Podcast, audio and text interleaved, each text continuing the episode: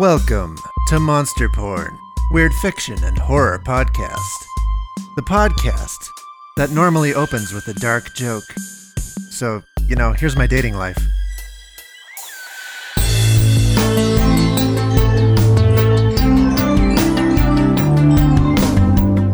Today's story is Red for Ribs, Brown for Brisket by Matt Cummins.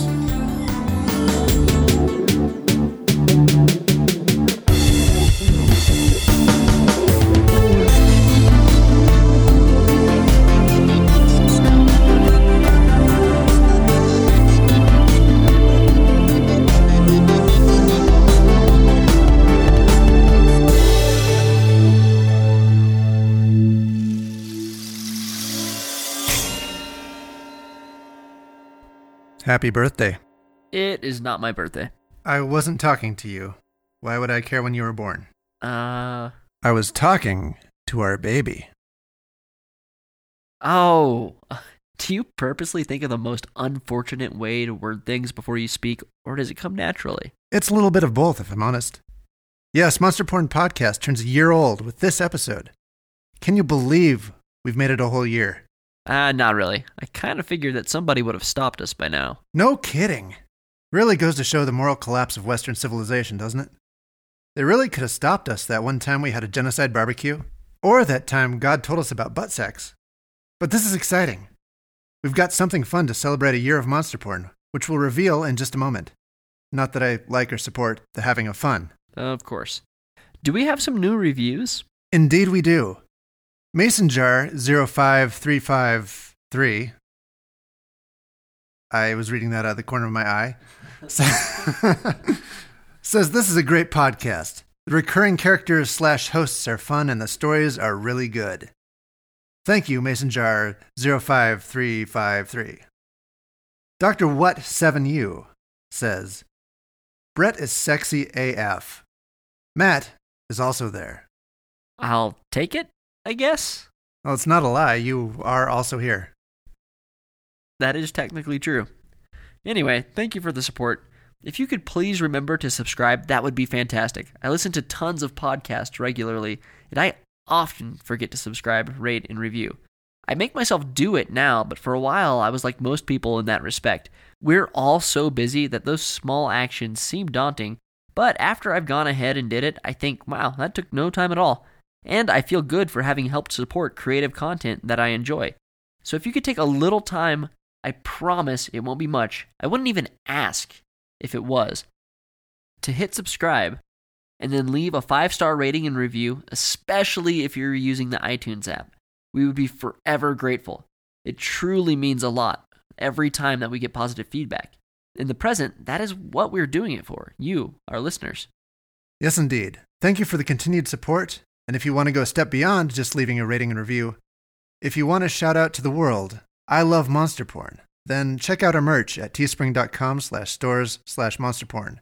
We have tons of new shirts and stickers up on the store, and not all of them have the word porn on it. But if you do want to wear your monster porn clothing out loud, then we have a challenge for you. Yes, we do. And we're calling it the Summer of Sin.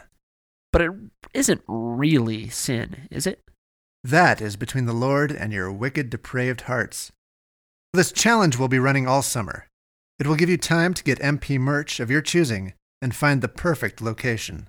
The challenge is to take a selfie with MP merch on full display in a totally inappropriate location. For example, taking a selfie while at church or mass wearing a monster porn shirt. The location is up to you, and please be creative. You can use the discount code SUMMERSIN for 10% off your order to get you started on the challenge. The winner will receive two free shirts. You can send your submissions to our main email, info at monsterpornpodcast.com, or share it with us on social media. Tag us to make sure we see it. Help us celebrate Monster Porn's first birthday with the Summer of Sin, because you know your mom will. All right, on to the show. Are you a lonely gal looking for a nice guy to warm those cool winter nights? Perhaps you're tired of finding yourself at dinner by yourself, watching the lovely couple hold hands and kiss lightly over the candlelight. Maybe you've never found a fulfilling ritual for conjuring the Ants of Allah Ture to please the great horned lizard. Is this guy serious? Well, then you are in the right place, ladies, gents, and deities. Welcome to the Monster Porn Weird Fiction and Horror Podcast Dating Show, the podcast. And I'm your host slash Bachelor of Horror, Brett. Ah, that is a that is a mouthful.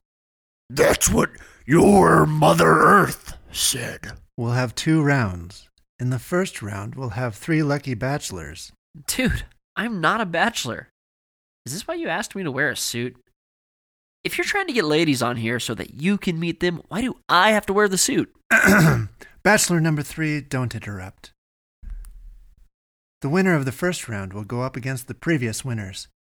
I don't see anyone being a winner here. Ow! Damn it, that stings. Is my is my seat electrified? Oh, yeah. Oh, now we're getting somewhere. Shock me good, Baldy. Oh, and call me Suey. Maybe we should just move on to our bachelorette.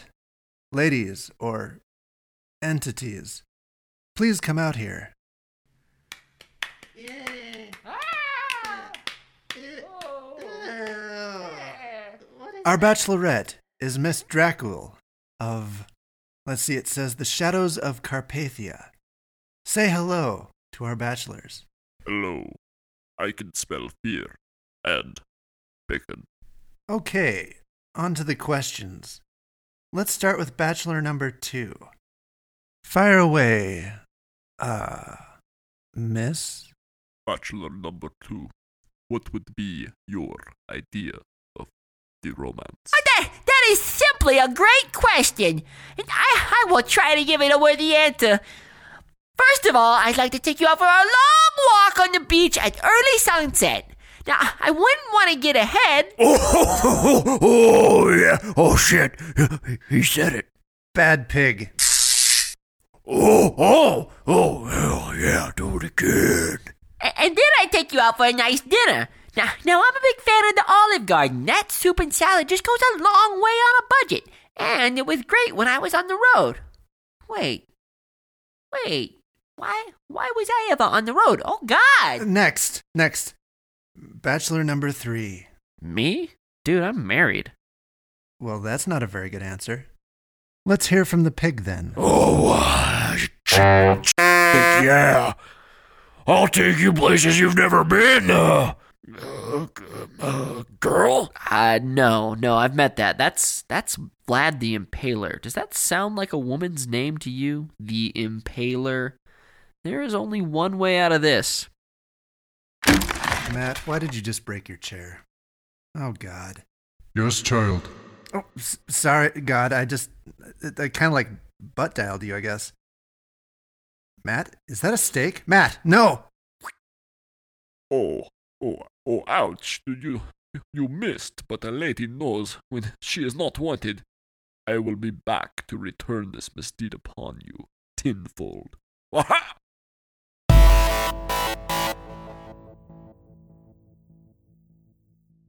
Had the lanky bald man who served as the hotel's night audit not been busy coordinating a nuclear launch against China on his cell phone and listening to MC Squeezy with his earbuds in, he may have seen the woman's face press against the window that looked over the large atrium of the hotel from room 223. Instead, JJ was busy bopping and playing nuclear devastation as a woman pressed against the glass of the hotel's atrium facing window.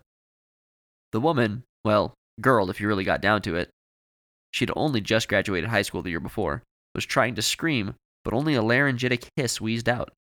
There were large red and purple fingerprints around her throat. The door to the hallway where the room could be accessed opened behind her, and she fell forward onto the floor and laid still behind the large king sized bed. A mountain of a man stood in the doorway looking toward the bed and breathing heavily. Ashley waited, pressing her hand over her mouth, and then exhaled as he went back out into the hallway. JJ looked up and thought for a moment he'd seen the curtain to room 223 move, not that he could tell which room was which from the windows facing into the atrium. He looked and considered listening for a moment, but then he went back to his game instead. Ashley waited, choking down raspy sobs and listening. It was quiet, and he may have gone to one of the next rooms. If so, she had her chance. She went to the door, which the man had left ajar, and she peeked out, and she could see the end of the hallway, and the way was clear. She threw the door open and ran as hard as she could, limping on a twisted ankle. Her nose, which had been broken when the man tried to club her, and she had fallen, let loose and began to bleed. But she ran on. She ran down the stairs, the same stairs where minutes before the man had chased her up, and as he'd caught her by the legs, she'd twisted her ankle, but managed to kick her way free. Now she passed in the other direction, thinking how she'd done nothing more than come to get her purse. Life wasn't supposed to end when you came back to work to get your purse. She made it down the stairs, and the closer to the corner she came, the harder she ran. As she made the corner, she would have to go 20 or so feet, and then she would be in the atrium. If she couldn't scream, she would begin breaking the water glasses that were set out on the tables as she made her way to the hostess station to use the phone. Her cell phone was in her car, which was running out in the parking lot. If she had to, she would try to make it to her car, but there had to be someone in the hotel who could help her. It's just my purse, she thought. She had left her purse in the manager's office where the employees were allowed to put things. When she left the hotel, she decided to order a pizza and then realized she didn't have her purse or wallet, so she drove back to the hotel. Except instead of going into the banquet hallway, she found herself being chased by a large man who had stepped out from behind the trash cans. She had seen him once during one of her first shifts talking to the food and beverage director guy, but she didn't know his name. He had caught her at the entrance to the maintenance shop and had taken her by the throat. He was big and fat, with enormous hands and strength she would not have expected. Ashley was not exactly going to win any fitness awards, and the pooch she had in high school had turned into a grown woman's belly. She hadn't been able to bring herself to get on a scale in over a year, but at 5 feet 4 inches tall, she thought that 175 pounds would be in the ballpark. The man nearly lifted her off the ground. As stars flickered over her vision and the world grew black, she threw all of her strength into bringing up her right knee. She drove it into the man's groin. He groaned, and his grip loosened enough for her to pull free.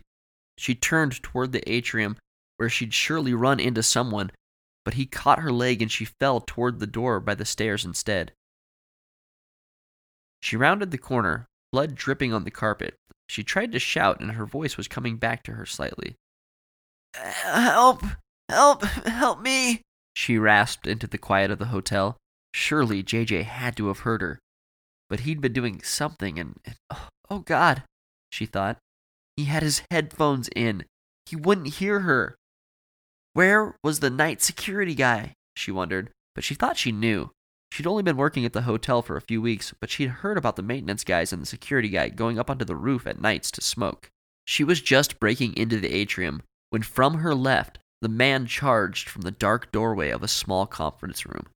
He fell on her and pinned her against the small rock wall. She bent awkwardly under his immense weight. His hand found her mouth. She bit, but only managed to make it easier for him to cover her attempts to scream. He bent backward, and with his left arm around her waist, he picked her up off the ground. Then he fell forward again, shoving her head at a rock, where it struck with a sickening thwack. JJ paused again, pulled out his earbuds, then, after a moment, shrugged and went back to his game. Damn it, he mumbled, into the eerily quiet hotel China had won.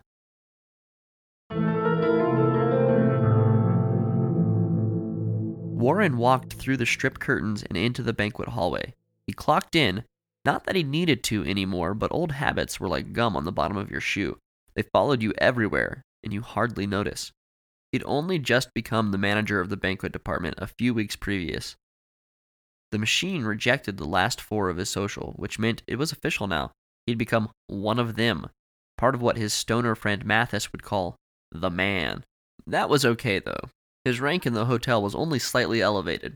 He felt like more of an inside man than anything close to the man, but time would tell how his employees felt about him. The job had been offered to him. Hell, he'd nearly been begged to take it. The hotel had gone through some major upheaval over the previous year. Warren was one of four new managers in the food and beverage side of the hotel's operations, the bar, the morning restaurant, and the evening restaurant had managers who had been there for less than six months. Roland, the food and beverage director, had begged Warren to take the banquet management position. Eh, you'll make thirty thousand a year, And, you know, that's just your base salary. Then you'll make another seven, maybe as much as 10 off the gratuity percentage that is allocated to the banquet manager.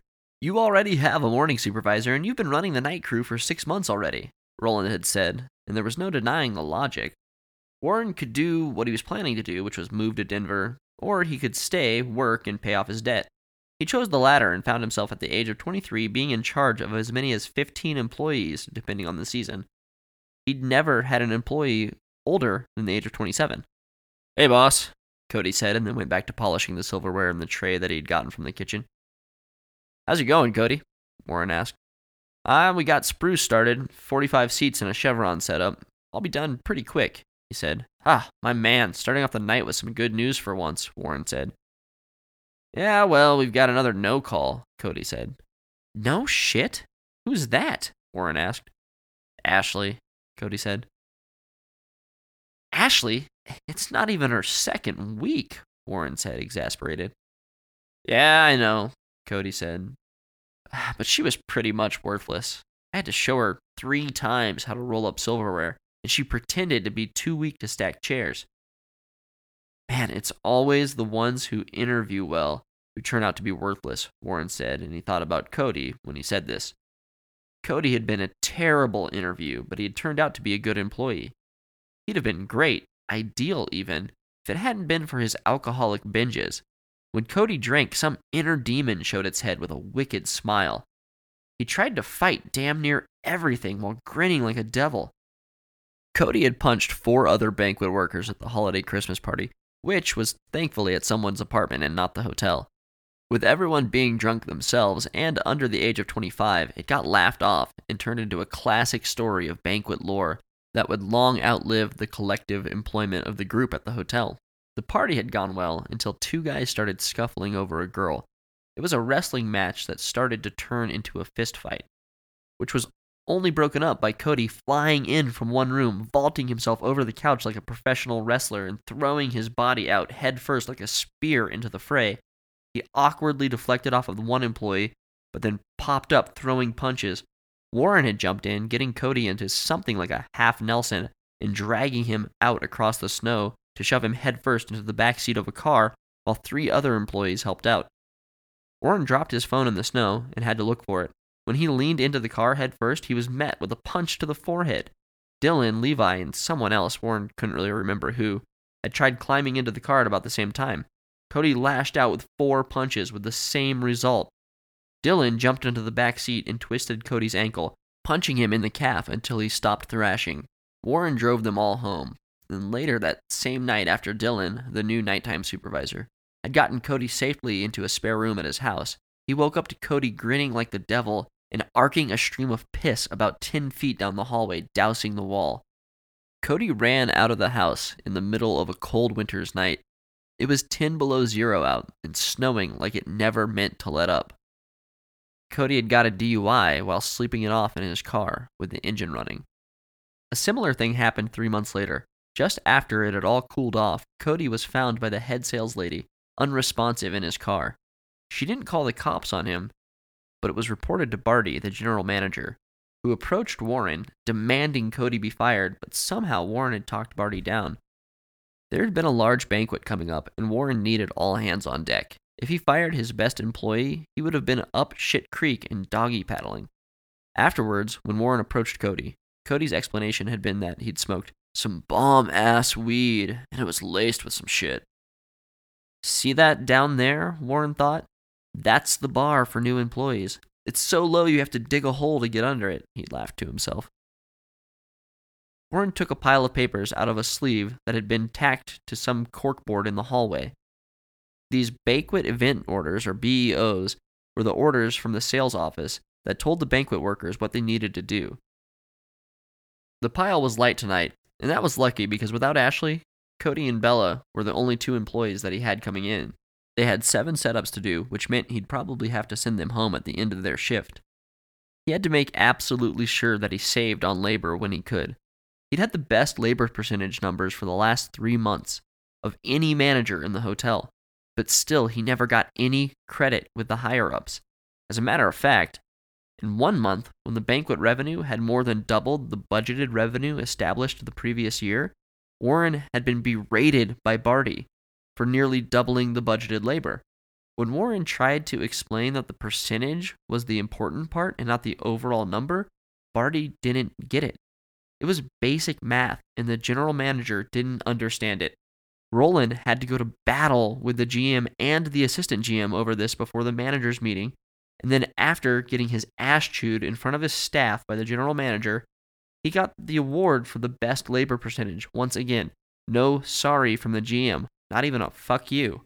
So, as much as he was beginning to truly not care what the GM said or did, Warren had decided that he would win that award every month to make Barty feel like a complete dickhead, though he wasn't sure that Barty was capable of any such feelings. The guy was just a cowardly little worm, Warren thought. Hey, Cody said. Eileen was asking for you before you got here. Warren rolled his eyes and looked at the clock. There was a reason that he took the afternoons off most days. The higher ups, those front office nags, would usually clear off before five. They liked seeing him there first thing in the morning, and they always were suspicious when he wasn't there at some point throughout the day. It was as though they never considered that his department was typically running from 5 a.m. to midnight. They wanted him to be there when they were there, but his employees, for general morale, wanted him to be there on those shitty late nights, a department specialty. So Warren had to be seen throughout the day, and then he had to stay late several nights a week. He was well fucked if he did, and better fucked if he didn't most days. It wasn't all bad, though. He had a fun crew, and he did enjoy the variety that his job allowed. No two days were ever alike. Warren walked through the double doors that separated the banquet hallway from the kitchen. He passed the dish racks and ice makers as he turned right to pass the prep kitchen where Jim was prepping some chicken breasts. Jim was the head chef. He watched as Jim slid the knife down the side of the breast and then slipped his fingers in between the serrated muscle fibers, working them apart. The special that night was wild rice stuffed chicken breasts in hollandaise sauce, a staple at the hotel. By the look on Jim's face, you would think he was finger banging the head cheerleader on prom night.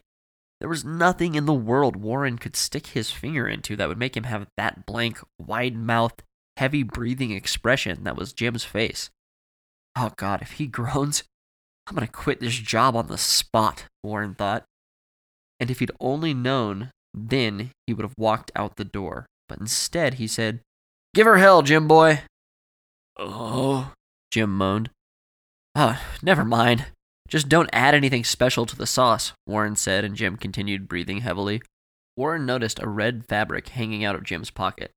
It had a black border with a white fleur de lis that reminded Warren of someone, but he wasn't sure of who or, or why it popped into his head. Jim watched him go as his fingers continued working on the flayed meat. Things were better where the line cooks worked. ACDC was blaring and everyone was cook angry. Swears and threats passed like a beach ball at a rock concert. Hate to see you go, but I love to see you walk away, Benny said to a waitress Warren assumed was only 16. He could see what Benny was talking about, but it was one of those things that he should probably keep to himself, even if she were older. But that is why the employees all still liked and accepted Warren. He didn't sweat the small stuff. That, and he was the only manager who wasn't actually having any inappropriate relationships with his employees.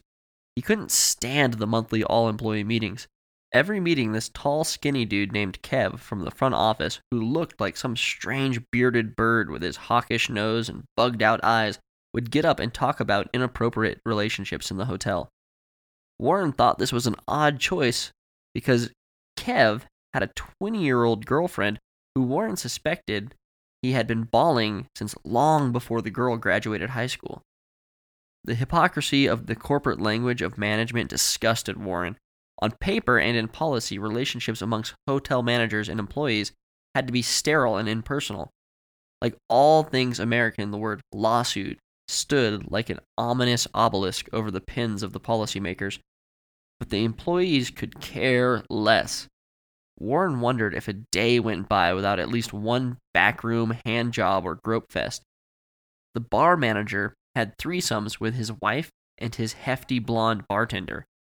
He used two of his bartenders to sling weed, and he was the one that Warren actually liked.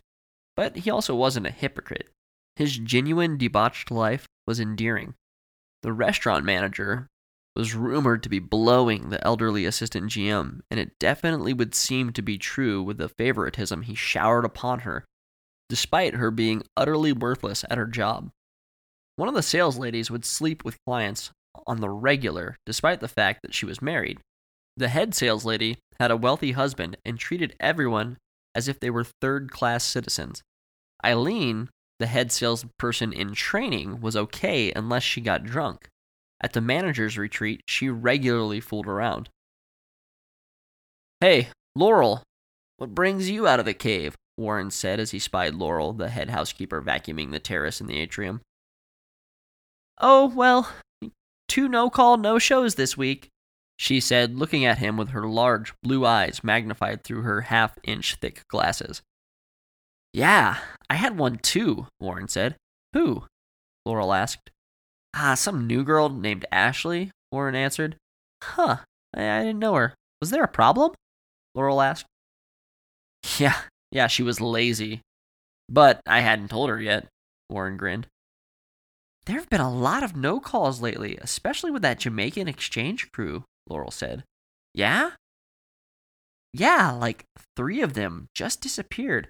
Apparently they just wanted like a way into the country. I mean, we've had a few defectors over the years, but not all at once. It seems harder every year to keep employees. Hell, it's harder every month, Laurel said as she pushed her glasses up before adding, Hey, are you ready for that big banquet tomorrow night? no, not at all. The rooms are booked all morning. So between noon and 6, we have to tear down three rooms, pull the partitions, and then set up for 300 people. I have 10 people on staff, and four have to be there first thing tomorrow. I'll be there from 5 in the morning to midnight or later. Laurel just shook her head. I don't know how you do it, kid. Are you on some dope? Uh, no, no, but don't tell Harold I raid the bar every night for Red Bull, he said. You gotta watch yourself. That'll kill you, I swear, Laurel said, and then went back to her vacuum. Warren began to walk away, and then he turned and asked, Who were your no calls? Oh, uh, uh, Darby and Piper, Laurel said. Warren had a strange feeling then as he pictured the bandana in Jim's pocket. Huh. Was Piper the one with that, you know, what do you call it? Like the red thing on her head all the time? Warren asked. Yeah, she had that red and black bandana, Laurel said. Huh, too bad. She was a worker, Warren said as he headed on toward the office. He had a feeling in his stomach like he'd swallowed a ball of lead, but it passed and then he dismissed it. Lots of cooks wore bandanas, but, well, Jim had never worn one as far as Warren knew. He had hardly thought of the coming banquet. He had considered making his staff stay late tonight and do some prep work, but the morning staff would be able to do everything that could be done until the meetings were out. They had better be done by noon, too, because if not, he would have to force them out of the room, which would cause complaints. Once again, the sales staff was setting him up for failure. He'd have to push the morning meetings out of their rooms at noon, and then he'd end up behind the ball on the setup for the next meeting. They couldn't even have done him the favor of convincing the meetings to use round tables. Instead, he'd have to have his employees clear the room of all of the rectangular tables before bringing back in the round ones. He could set a few of the round tables up in the unused rooms and then move them, water glasses and all, once the partitions could come down. As inconvenient as this all was, the inconvenience was routine. When he got to Eileen's office, he found her working at her computer with a pile of new banquet order forms on her desk. Great, he thought, another busy month coming up. Oh, hi, Warren, she said and closed her laptop. Hey, Eileen, Warren said. Cody said you wanted to see me? Yeah, so that group tomorrow has requested that they get a hot tea as well as coffee, and there will be cups on each table, she started. Yeah, they'll have cups, he said. They will all have coffee cups. They always do. Yeah, she said. They will, but they want to do this with their own teacups. It's a long standing tradition for them, and I expect that they'll remember us better if they are able to enjoy their traditions here. Eileen's eyes were getting that glassy look that Warren immediately recognized as her stressing out. Her jaw muscle flexed as she chewed her gum. Ah, oh, God, she is fucking nuts, Warren thought as he snatched the paper she was handing out towards him. So we're going to get the cups at four, and the banquet starts at six? Warren said, looking at her to see if the realization would dawn on her face. It didn't. No big surprise there. Eileen, all of my staff is hitting overtime. There's not a single application in the slush pile that does not have an extensive criminal background. The last two interviews I've given have been to teenagers in flip flops. Flip flops! So, unless you're going to come inspect all of these cups yourselves, then they are going to go right onto the table, which I'm not even sure we can actually set the tables with anything we haven't ran through the dishwasher, legally speaking. It won't take that long to put the cups out on the tables, Eileen said. Yeah, yeah, it will, Warren said. It will because we'll be rushing to set the rest of the room in time. If one of those other groups tries to push it past noon, I'm going to cut the lights out on them. But when they come to complain about how awful their experience was, it's on you this time. But of course, you've brown nosed Dave so much that he'll just blame me anyways, Warren said, but Eileen had simply gone back to shuffling some papers on her desk. She was chewing her gum faster, a clue that on some level he'd reached her despite her appearing nonplussed. Oh, we also need to talk to Jim. He has been ordering the meat from a new local butcher, and it's flavorful, but, well, there isn't enough marbling. It needs more fat on it or something. Yeah, you want the fat meat. I'll pass it on, Warren said. Oh, Eileen said as Warren turned to storm out of the office. Uh, one more thing, Warren, she said casually. There will be cards on their place settings to signal what they are getting. They are big meat eaters. The colors will represent the meal. It's either red for ribs or brown for brisket. Oh, well, this is just another big, steaming pile of crap, Warren thought as he walked towards the kitchen. Across the atrium and through the Greenland, which is what the morning restaurant was called, he noticed Jim disappearing around the corner toward the tower, the four story side of the building where the guest rooms were. Other than maintenance, bellmen, and housekeeping, employees weren't supposed to go near the tower unless there was some special circumstance requiring it. The maintenance shop, the laundry, a bathroom, and one small banquet storage area were all that were over there. But Warren had never seen the chef have any need to go to that part of the hotel. Perhaps he hadn't been able to reach maintenance on the radio. Warren realized that he wasn't wearing his radio. He was always in trouble for not wearing his radio, but he hated wearing the thing. He thought that it made him look like a pretentious turd, and he only had to use it about twice a week, and no one ever tried to reach him over it. He occasionally had to track down the MOD or manager on duty with it, and sometimes the maintenance man. He wore his radio for his first three weeks, and then never once did he hear MOD to banquets or anything equivalent buzz in his ear. People just called the banquet hallway if they needed him. Someone stepped out of the bathroom as Warren passed and almost toppled him over the small rock wall. He caught the hand of his unattended assailant as he started to fall. Gentry? Warren exclaimed, as an always sweaty and breathless young man with dark hair and tanned skin pulled him in and patted him down as though he were inspecting him for broken parts. Oh, Warren, I- I'm so sorry. I didn't see you there, Gentry said. Warren hadn't realized how thick and heavy Gentry really was until that collision. He wasn't obese, but he was well on his way there. Huh, no harm, no foul, but Christ, watch where you are going. I could have been a guest, Warren said in a tone so managerial that it turned sour in his mouth. "Ah, Yes, yes, of, of course, Warren. Uh, have a have a good evening, he said. Uh, you too, Gentry, Warren said. Gentry was bumbling, sweaty, and awkward, but he was immensely likable. You couldn't dislike him with effort. He was one of the good ones in the hotel, and Warren thought he, unlike most of the ragtag group of ne'er do wells that comprised the populace of employees, actually meant it when he smiled. Few people mean it when they smile. Warren decided that he'd catch up to Jim and ask him about the meals tomorrow and pass along Eileen's message about the food not being up to her pretentious standards. He also wanted to make sure that Jim had got the updated number for the dinner. Occasionally, the salespeople would make a last minute change to the number of people, and that number wouldn't get passed on to the kitchen. It happened often, and for some reason, when it did, the blame somehow fell on Warren for not double checking with Jim to see. That is how it went. Warren was the most overworked, one of the lower paid, the youngest, and overloaded with the duties of all of the managers. He was also a convenient scapegoat because they could just blame it on the young guy. Despite this, Warren's staff was more independent and efficient because he allowed them to take ownership of their responsibilities. He wished the higher ups would do the same with him, but they seemed content acting like they needed to hold his hand through all of the simple stuff, but abandoned him whenever they put him in a pinch.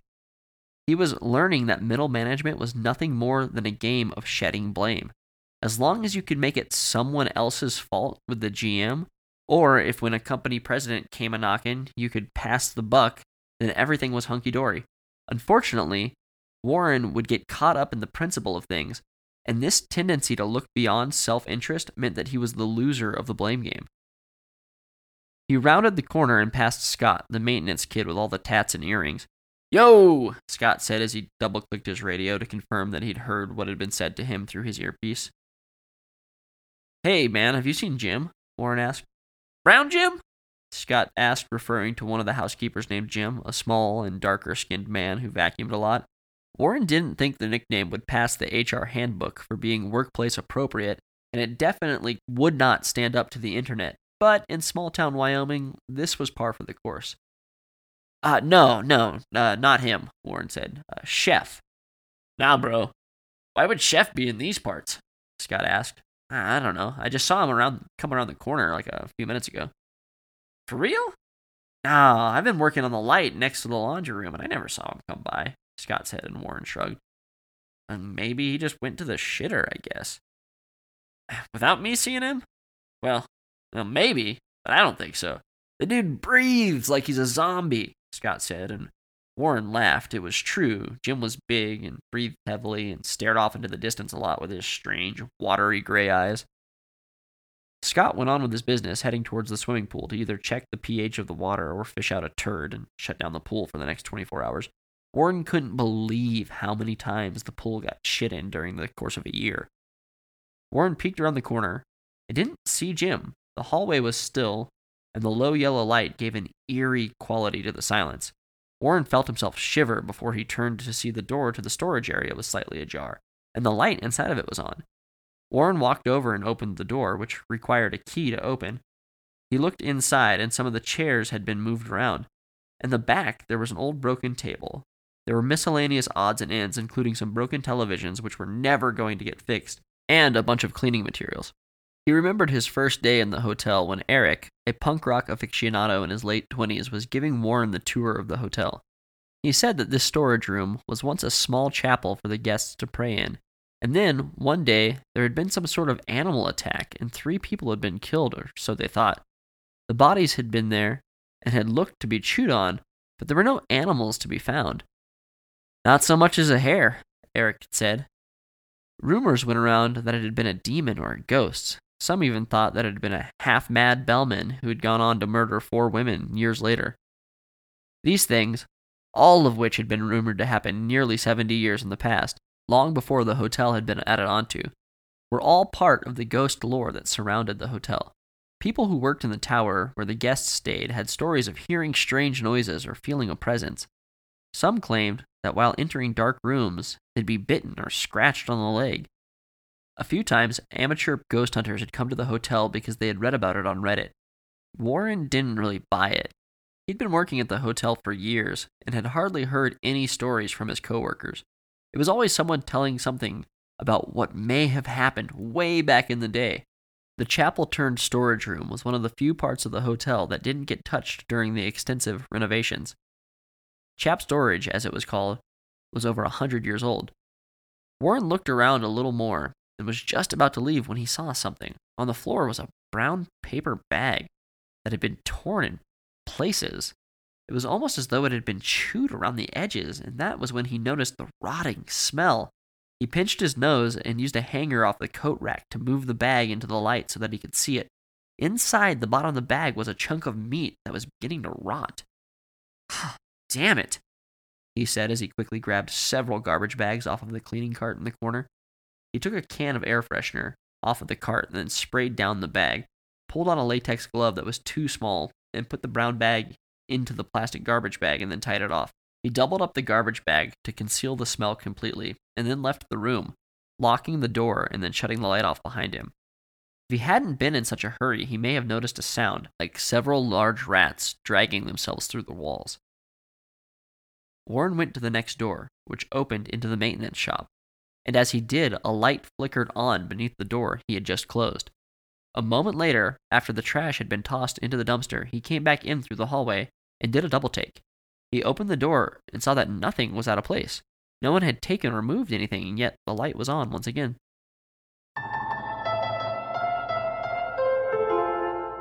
In the kitchen, Warren passed Jim as he was putting on his old leather jacket. Jim rode a motorcycle most nights, and he had a jacket that looked damn near old as he was, which was what exactly? 50? 60? Warren couldn't tell. Hey, Jim, Warren said. Did you get the updated numbers? Jim shook his head and continued looking at Warren. Okay, well, uh, the, here they are. Warren handed the printout to Jim, who raised his eyes. He wondered if Jim was going to be able to add 15 plates of brisket and 17 plates of ribs on such short notice. Oh, and the, the queen bee said that your meat isn't fat enough for her. Take that however you will, Warren said. Mm, I'll, uh, have to get get 'em fatter ones. Jim said, as though to himself. Uh, sure, Warren said. Jim grumbled a Thanks. in his gruff voice. Then he gave Warren another appraising look, and Warren said, "Ah, No problem, and walked away, if for no other reason than to get away from Jim's gaze. Oh, the dude is a world class creeper, Warren thought. Warren could feel Jim's eyes on him for a moment longer, and when the feeling passed, he glanced back just to make sure. Jim left through the doors. It was then that Warren noticed that Jim's hand was bandaged and looked like it had been bleeding.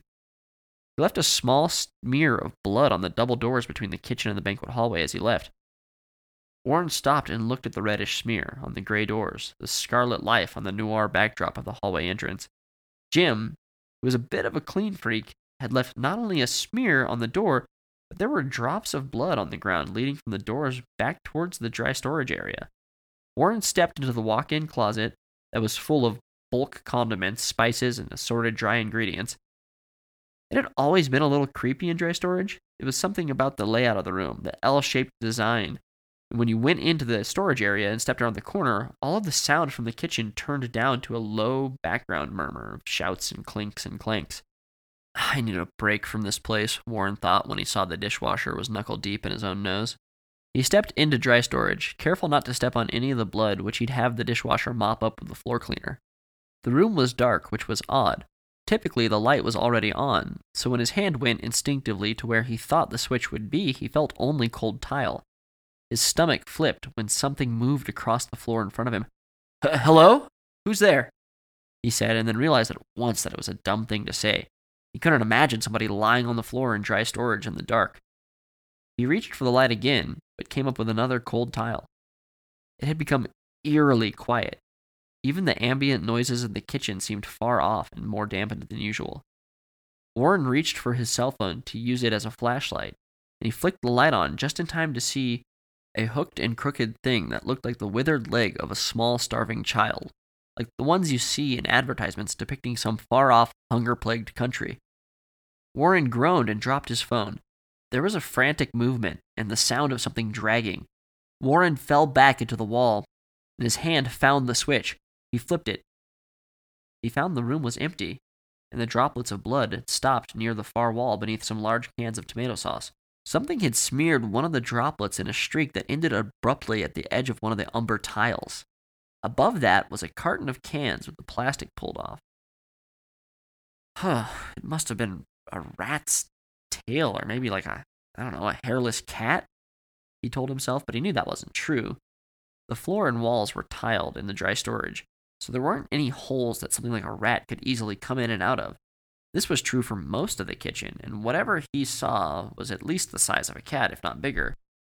There was always the possibility that a guest had brought in one of those fucking weird looking hairless cats. Cats that Warren thought looked like four legged ball sacks. Warren decided to believe that it had been nothing more than some of the plastic catching the light, and he would have realized this if he hadn't been such a massive pussy and dropped the light. Warren nearly went and got the MOD and told him that there was an animal of some kind in the kitchen. But that would certainly lead to the kitchen getting shut down for the night and a visit from the health inspector. With the banquets coming up, the hotel could lose hundreds of thousands in revenue if the kitchens became closed. So instead, Warren, looking shaken, told the dishwasher to mop up the blood. Yep, The dishwasher said. Jim cut himself. The dishwasher, Stewart, was handicapped to some degree, but Warren wasn't sure the cause or classification. He did know that Stewart always wore the same expression despite whatever may have been coming out of his mouth. He could be saying hello or calling the spray nozzle a goddamn motherfucking piece of cunt trash, and he'd have the same amused look on his face. Warren considered that the times he'd heard Stewart unleash strings of profanity were the only times he never said, Yep. Yeah, uh, we can't have blood in the kitchen, Warren said. Yep. Jim cuts himself a lot. Yep. Saw him digging through the first aid kit I did. Yep. Stewart said, and as Warren walked away, he heard Stewart continue yepping to no one at all. By the time Warren made it back to the banquet hall, he began to feel that he'd just imagined the whole thing. The next week, he would talk to the head of maintenance, and the two of them, together, along with Roland, would go and look through the kitchen to see if they could find any evidence of an animal being in there. If there wasn't a cat hair or a mouse turd to be found, then Warren would let it all go and forget he'd ever been there.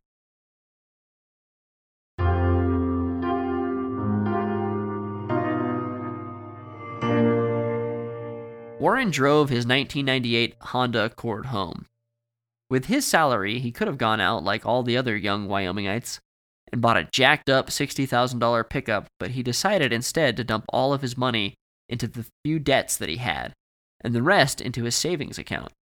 He drove west of town towards the mountains long after the sun had set. It was a quiet drive on a winding Wyoming highway with no shoulders. The last street lamp on the far end of town glowed orange, and then it was nothing but the white eyes of the delineator poles and the visual metronome of the center stripes passing by. Nearly hypnotized, he almost missed the turn into his, or rather his parents' drive. He lived at home, which he absolutely hated at his age, but it was for the reason of saving money. And that wasn't entirely uncommon at 23. It did make it difficult to get a girl home, especially considering most of the girls he was chasing were the ones coming home on break from UW in Laramie. He filed it away as a necessary sacrifice to reach escape velocity so that he could move somewhere where girls in bikinis and girls in bikinis would quickly make him forget about the land of not. He got home, looked at Facebook, which had a couple of messages from girls he'd been trying to talk to. They were girls he knew back in high school who came home often and were still single.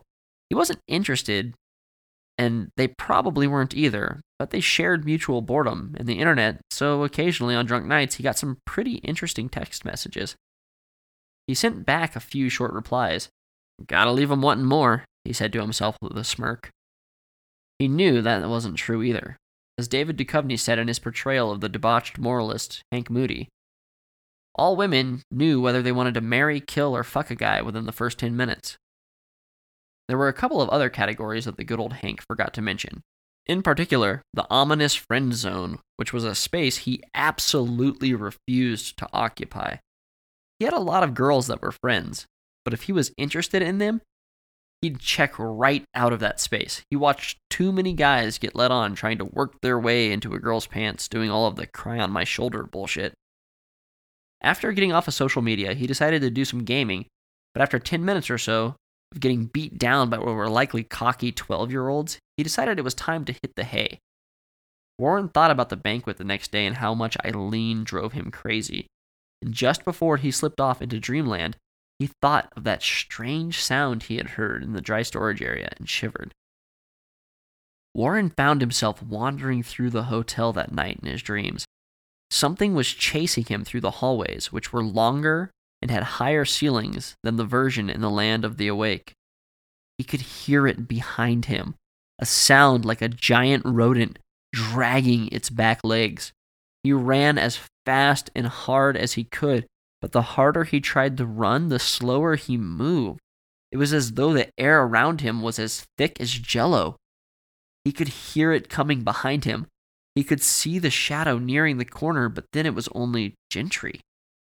Gentry walked by him and mouthed something like a silent scream as he pushed his vacuum across the carpet, sucking up popcorn kernels that would break into pieces and reform into other kernels, and then popped again like small, fat bugs full of blood. Gentry's face, which was normally full of color, was a pale blue. like the color of someone who'd just been pulled out from a river and was drowning. The expression of a scream stayed on his face, and his eyes never left Warren. Warren tried to speak to him, but he couldn't talk. He walked around the corner and opened up a small door to a conference room, but found himself standing in the kitchen. But it wasn't the kitchen at the hotel, not exactly. It was the combination of the kitchen with the dry storage area.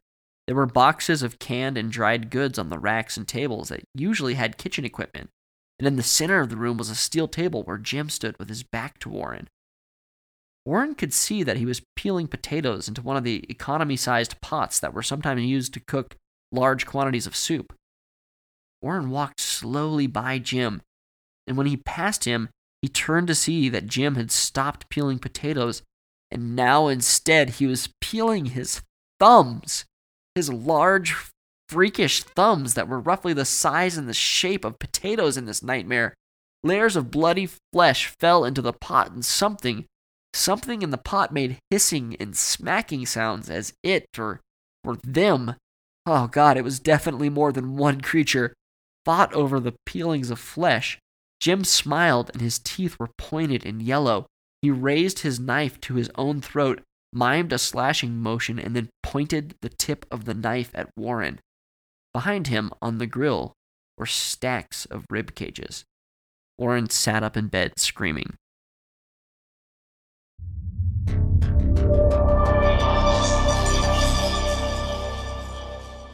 The next morning, Warren came in through the strip curtains and noticed a thumbprint on the inside of the clear plastic strip. He wasn't sure what the curtains were for other than insulation, perhaps? There was a small corridor between two sets of hanging plastic strips that were each a foot wide and went all the way to the floor.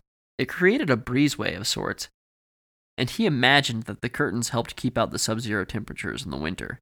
What he did know is that the dried maroon fingerprints on the inside of the curtains would need to be cleaned. He would get Gentry for this, Gentry was the go to guy for obscure cleaning projects, and with the banquet staff being more than busy enough that night, he'd make sure to get someone else to do any extra cleaning. In the hallway, he found Darren, Leslie, and Christine, three of his crew. The GM was just coming into the hallway through one of the service doors, so Warren took an abrupt left into the kitchen. He'd wheel through the kitchen and the AM restaurant and then come back into the hallway through the only empty banquet room. He was going to have to talk to Barty eventually, but not this morning. As he walked through the kitchen, he saw Jim, whose hand was bandaged with gauze. What did you do to your hand? Warren asked. Oh, just cut myself chopping up some vegetables, Jim said. His voice was casual, normal even. He managed a smile this time, which was not too unusual, but his blue gray eyes were flat. The expression in them never matched the expression on his face. Were you able to find more meat for the increase in numbers? Oh, yeah. We have plenty of meat. Good meat, too, Jim said, and he looked exhilarated. Warren walked away. She didn't show up again, Christy, the morning restaurant supervisor, was saying as Warren walked by. Her long blonde hair pulled back into a bun so tight that the corners of her eyes were pulled up slightly. Her eyes had that aloof, feral quality that makes some cats look instinctive and dangerous. Who didn't show? Warren asked. Peggy, Christy said. Peggy was a rotund woman who stood five feet tall and had to tip the scales at well over 200 pounds. Warren had chuckled to himself many times at the idea that if she tripped, she may simply roll away like a sort of human ball. Well, maybe it's time to fire her, Warren suggested as he walked past. Yeah, I should. Not that I could find any decent help to take her place. The new people don't seem to like sticking around. Hey, did you try the chili they're making for lunch? You should. It is exquisite. I'm not sure what changed, but it has way more flavor than usual. Warren wasn't hungry, and the chili at the hotel had long been a disappointment to him. Coming from a family with many relocated Texans, Warren's idea of chili was more meat and onions and less beans. For some reason, in the Midwest, people insisted on making chili out of almost nothing but beans. One bowl, and you were sure to be blasting off like a trumpet in no time. He took a small cup and poured a little chili into it. It looked fuller than normal. Typically, it was red and runny like soup, with beans and some smaller aggregate that was possibly beef. To Warren's surprise, this appeared to be nearly all beef, and when he bit into it, he found it to be tender and flavorful. He raised the cup as Christy walked by with a serving tray full of salads. Wow, you weren't joking. This is fantastic. Christy winked at him as she passed. He would be thinking about the chili and that wink for the next few minutes as he went to find Gentry. Eventually, he found Laurel, who informed him that Gentry had not shown up for his shift that morning. Gentry? Warren exclaimed. Yeah, that was my response too, Laurel said.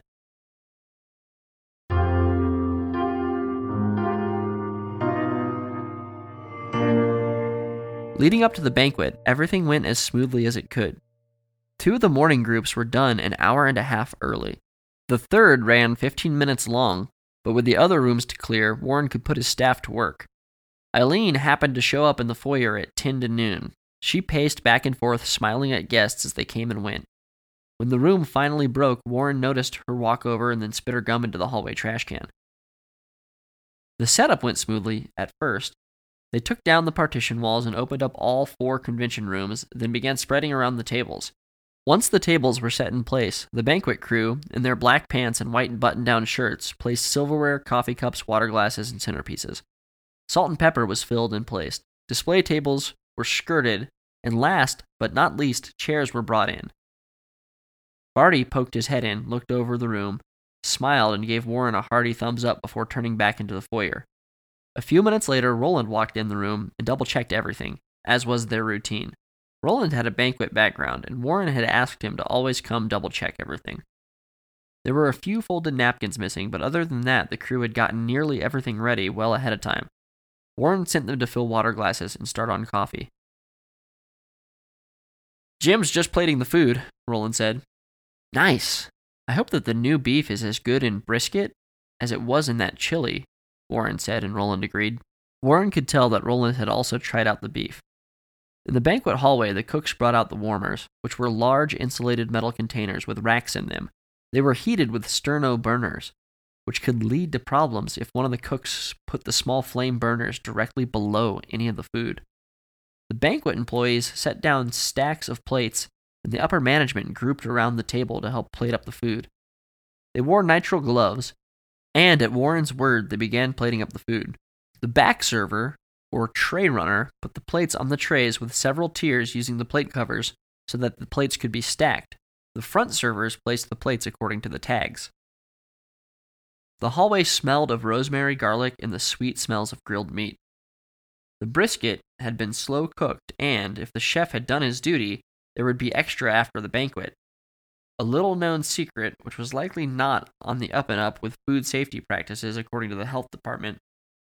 But where saving a few bucks was concerned, the hotel had a don't ask, don't tell approach, was that Jim used the previous night's banquet meat for the next day's soup and sandwich meat. London broil for dinner, Philly sandwiches and au jus for lunch, tacos for lunch, chili for dinner, and so on. Amen.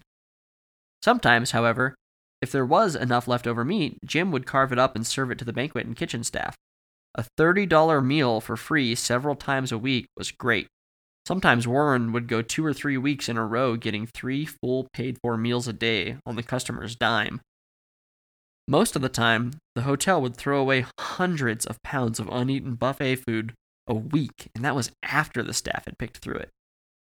Two blocks from the hotel was a street corner where year round homeless people would stand to beg for change, and in the back of the parking lot, just out of sight, enough food was thrown away every day to keep them fed for months.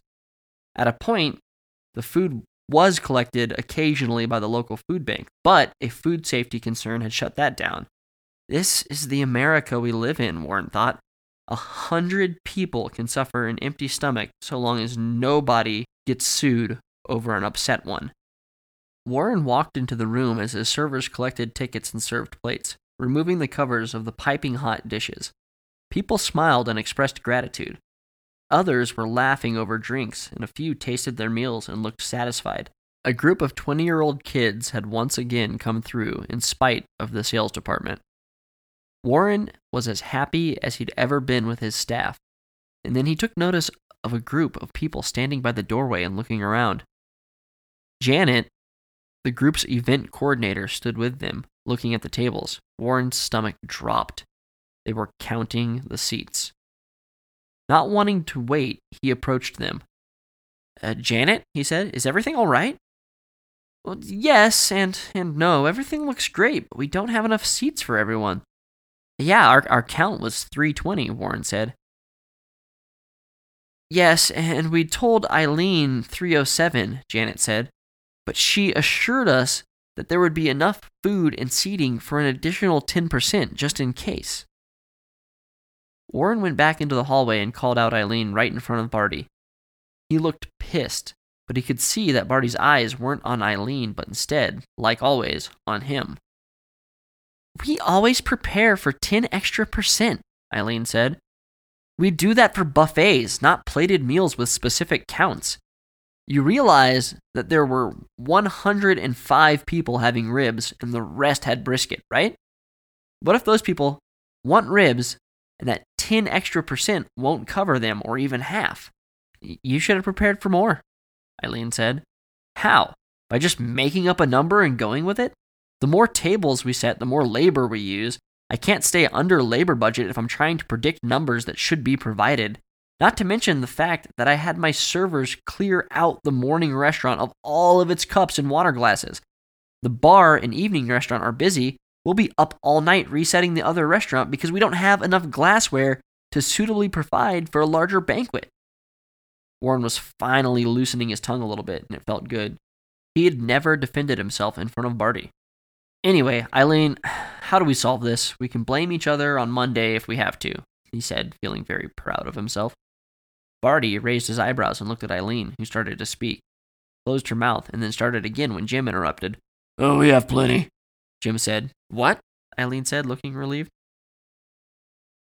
The new suppliers sent us extra, Jim said.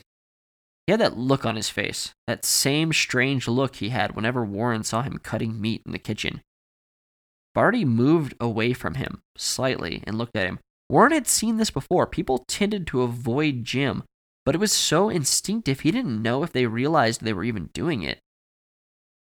You, you know, uh, they wanna they, they wanna win us over, so there's a lot of extra. Jim said. Warren felt relief for the solution to the problem in equal parts with the disappointment that he wouldn't be able to rub Eileen's mistakes in her face. After the banquet started, the doors were closed, leaving the employees an hour or so to get the hallway cleaned up and then eat the food that Jim had plated for them. The upper management had left, all except Eileen, whom Warren could hear showering Jim with praise over the flavor of the meat. My God, it's so sweet and full. Are you sure these ribs aren't pork? Because they don't taste like beef to me. Oh, they are savory. Wow, Jim. Whatever you gotta do, keep it coming. Warren saw a gleam in Jim's eye and he thought, You self impressed bastard. Then he tasted the meat and he knew why.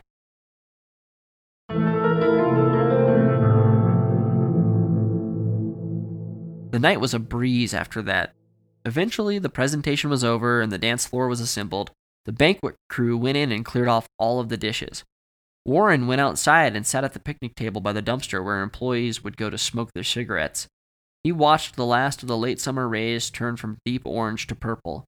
Warren sat with the fence blocking him from the light when a fat, bald man stumbled around the corner. His neck seemed to fold in around his large, bald head, and he was covered by a purple, shining shirt that could have served as a tent for Warren. A woman came around the corner with him and pushed him back up against the wall. She had long, thick, graying blonde hair that went over her shoulders in untamed puffs. Her large breasts spilled out of her red tank top. She sucked on a cigarette, blew a cloud of smoke in the bald man's face, and then went up on her toes to kiss him. He ran his hands over her chest, and her breast slipped out of her tank top. Warren shifted uncomfortably, looking for a mode of egress that wouldn't alert them to his presence. He looked again, and the man's hand had slipped down and was fondling the woman's crotch.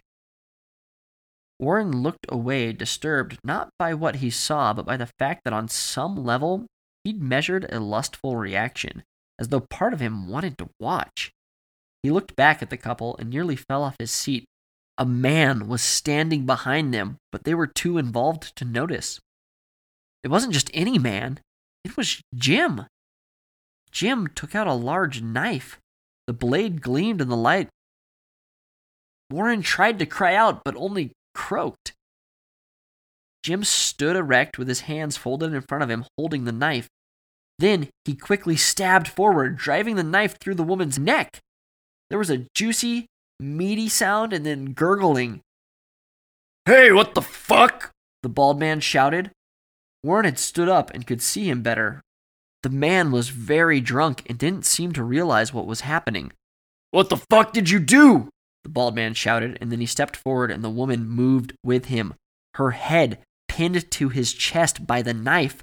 Oh, oh, oh, the fuck. Oh, oh, fuck. I'm gonna, I'm gonna fuck you up. What did you do to Ellen? What the fuck did you do? Oh, fuck.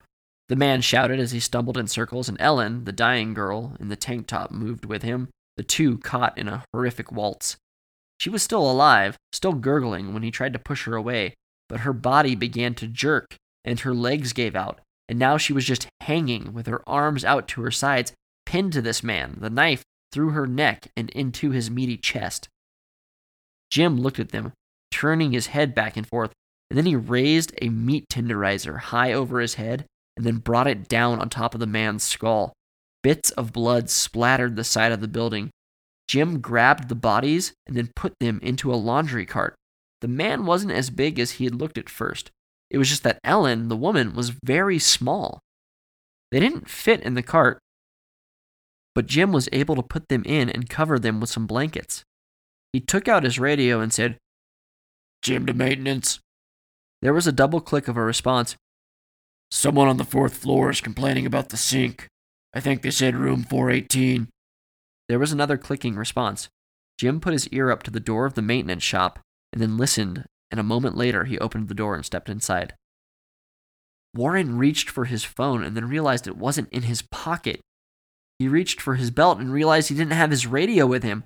He'd given it to Dylan earlier. Warren decided that he was going to pursue Jim, thinking that if he could distract him, then maybe, just maybe, he could get some help.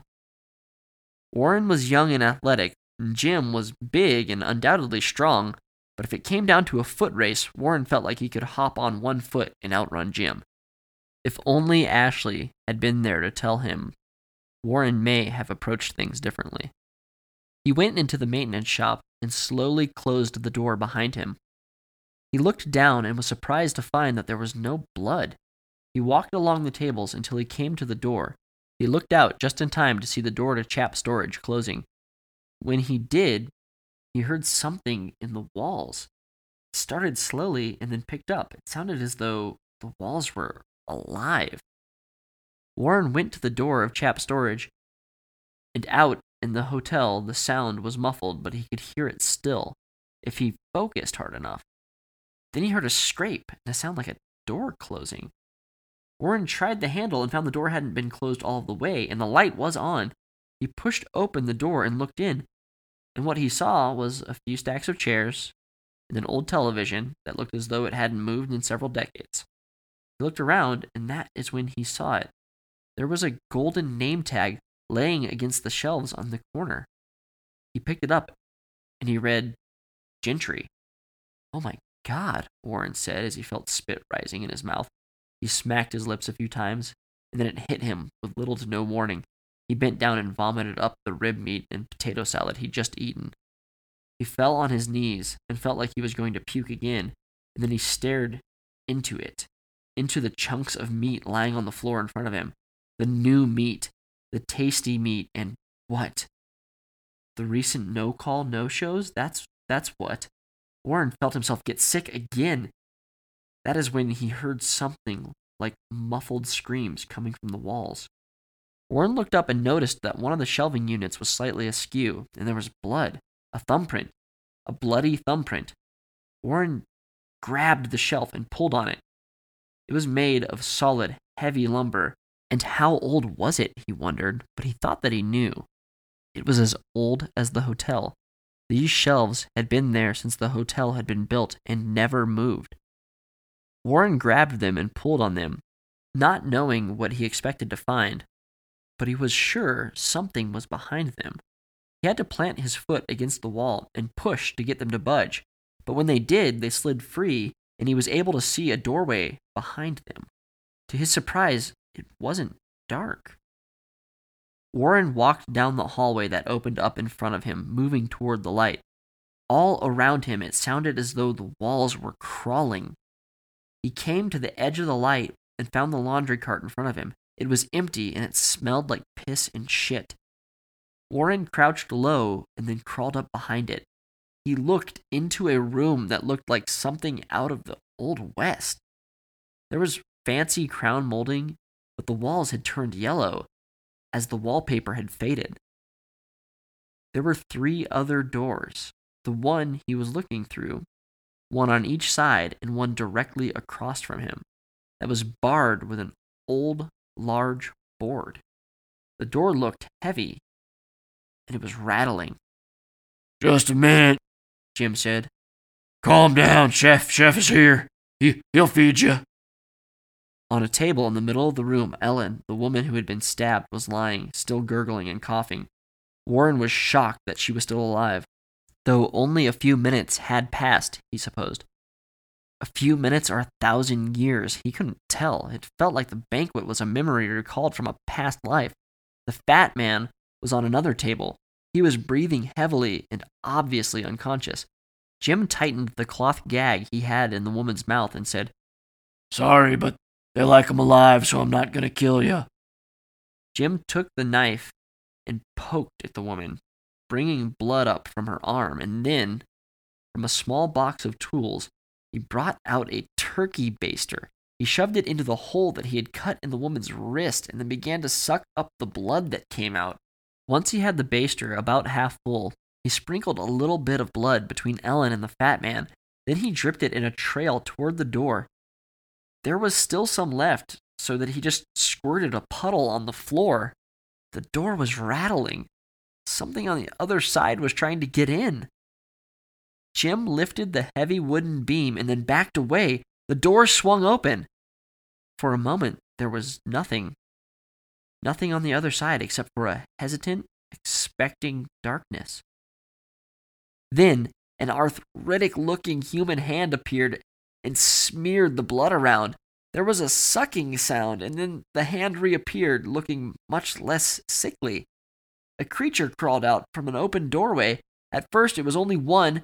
It was slightly emaciated, and it had a single long arm and half of a human head, with a yellow eye and stringy black hair. The rest of it was a fleshy slug, like a bag. Then another came out behind it, and it looked even more emaciated, skeletal, but nearly completely lacking any sort of skeleton. They crawled forward, lapping at the blood. The Cyclopean eye searched, but Warren knew somehow it was blind to everything but the blood. They followed the blood, and then, when the first one reached Ellen, it pulled itself up onto her bed, drove its face down into her neck, making strange slurping sounds. It sucked and chewed and clawed, and as it did, its body swelled and then split open, producing another strange looking creature. Each of these creatures seemed to be able to replace itself once while feeding, and as they ate, they grew, becoming fatter and larger, a whole lifetime of aging in one moment. Strangely, they became more human. Growing stubby legs and a second arm, the face seemed to fold out from the slug like end, which became the belly, and then as they ate, the belly grew, distended. They were small, but grew with each bite until their bellies swelled and they were fattened to the point of total lethargy. Ellen and the fat man were nothing but a pile of dripping bones, and the floor was littered with groaning little creatures in comas of satiation, with their feeble hands on their great bellies. Warren had the sudden impression that the creatures looked like Ellen and the fat man somehow.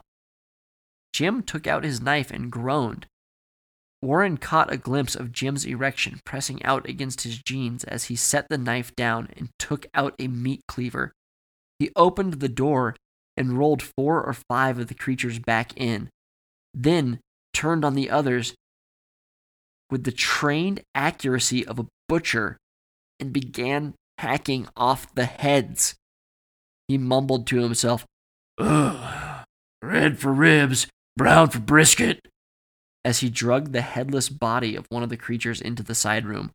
Warren could hear the refrigeration running and saw hanging sausage and flanks of meat. One of the heads that lay on the floor stared, slack jawed, at Warren. In the cooler, he thought he saw one that slightly resembled Gentry next to a pile of large bones.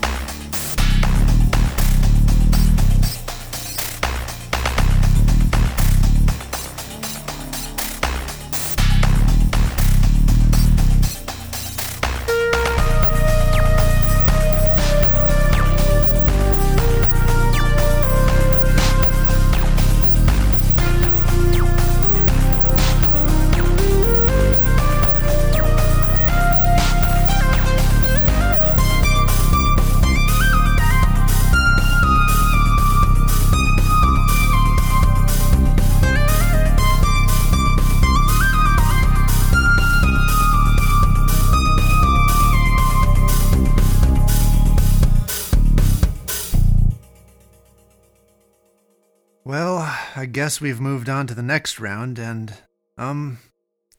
Well, we have this lady. Hey, everybody. I, I'm really excited to be here. Oh, oh, oh, some the nerds, yeah. Well, our first round ended with an attempted murder, so Bachelor number three was disqualified. Bachelor number two is, well, Patrick, so he's gone now. Now we have the bachelors from our previous weeks. Bachelor number one, welcome back. I thank you, child. No one has been calling me number one lately. Bachelor number two, it's always an experience. Oh, oh, thank you. Thank you. Oh. And Puggles, whatever. Oh, yeah. Come over here, Baldy, and I'll uh, pick two of you. Now, where were we? Ah, yes. What is your idea of a perfect evening? Okay, uh, uh, bachelors, uh, what, what is your idea of a perfect evening? Uh, go for it, number one. Hmm, twice in a minute. I'll take that. Well, to be honest, worship and serenity. Uh, number number two, let's hear from you instead. Oh, yeah. Oh, and, uh, uh, yeah, a, a perfect evening. I would, uh, oh, you and I would have a lovely dinner at a restaurant of your choice, and, uh, oh, then, I, then I'd have you slip something into my drink. Oh, and then I'd wake up in a, in a long, narrow hallway made of stainless steel, and I'd be strapped to a oh, table, and there would be, uh, oh, monsters. Oh, God. yes? And I mean, uh, uh, a monster, and then, and then he would. Right, we get the picture. Number three, if we really have to. Oh, oh, yeah, well, uh, I just take you to the, uh, the tramite and pull down your and put two and then crank your and then I de-ball your butter. Oh, oh my. Bachelorette, allow me to apologize. Jane, can I call you Jackie? It's Janet. Okay, Jezzy. How about, uh. Oh my, is that the vampire? Ah, Matt, look out. Why is it naked? I am here to return the impaling. Monster Porn, Weird Fiction, and Horror Podcast, The Dating Show, The Podcast, is a production of my abject loneliness and malaise. Today's story was Red for Ribs, Brown for Brisket by Bachelor Number 3. Wasn't it good? So, anyways, anyone seen any good monster porn lately? Uh.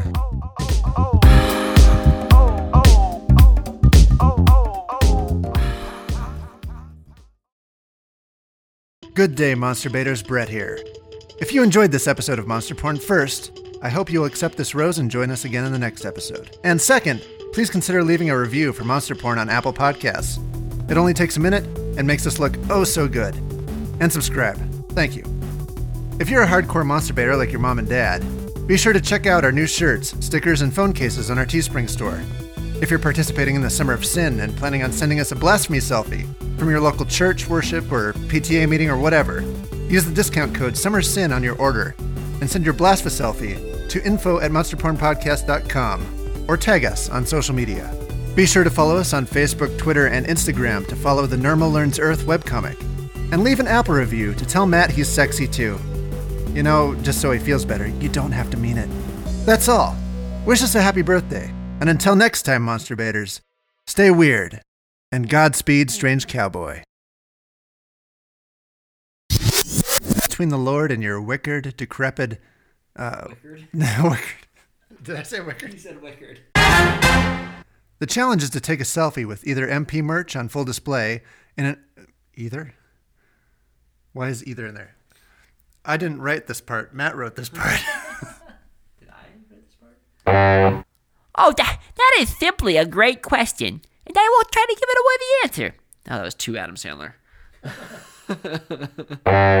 Oh, that is simply a great question, and I will try to give it a worthy answer. First of all, I'd like to take you out for a long watch on the beach. Watch on the beach? Watch. Yeah, I'm, I feel. vigil for those Vikings. As stars flickered over her vision and the world glue. over her vision and the world glue. the world glue over her vision. I was thinking, God dang it, I've got to stop distracting myself. I was thinking it would be funny if I read it and I said frickled this time.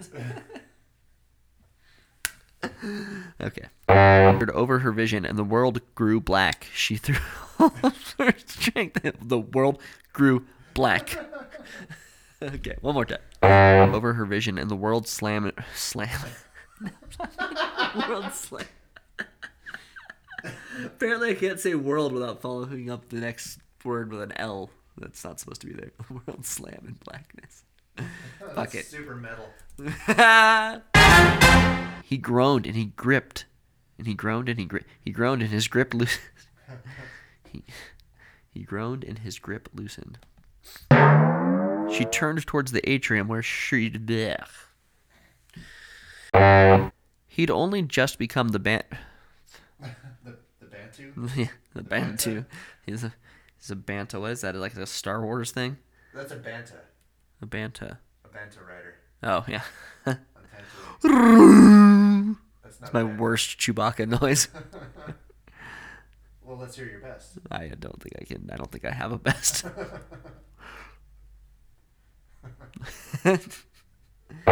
Punching him into the calf.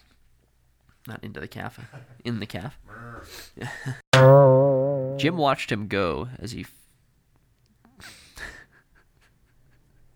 uh, yeah. What did he do, man? Well, as his fingers continued working on the flayed meat, but I just almost said he finger banged the flayed meat. That's what I thought you were going to say. Maybe that's what I should have said. Jim watched him go as he finger banged the flayed meat. That's so gross. That would be the worst line I've ever written. Are you getting ready for lunch yet? Let's go have some chicken. The head sales lady had a wealthy husband and treated everyone as if they were a s- Snuffleupagus. snuffleupagus. Warren didn't think the nickname would pass the HR handbook for being. Eh, He stepped into dry storage, careful not to step on any of the blood, which you'd have the dishwasher. He stepped into dry storage, careful not to step on any of the blood, which he'd have the dishwasher mop up with the floor. Cl- You're fired. I am fired. In particularly, ah, he would be thinking about the chili and that wink for the fex- for the fexed new minutes. Fexed. Next few. Nice. I hope that new beef is as good as. Oh, uh, cheap chapstick, yeah. Oh, pencil with an eraser, yeah. Oh, yeah. Come over here, Baldy, and I'll uh, pink tulip you. Oh, oh, yeah, well, uh, I just take you to the, uh, the truffle market and pull down your flugelhorn and put two pairs up the old softened cornice and then crank your genie in a bottle, baby. You gotta rub me the right way, honey. And then I defrumble your shingle loader.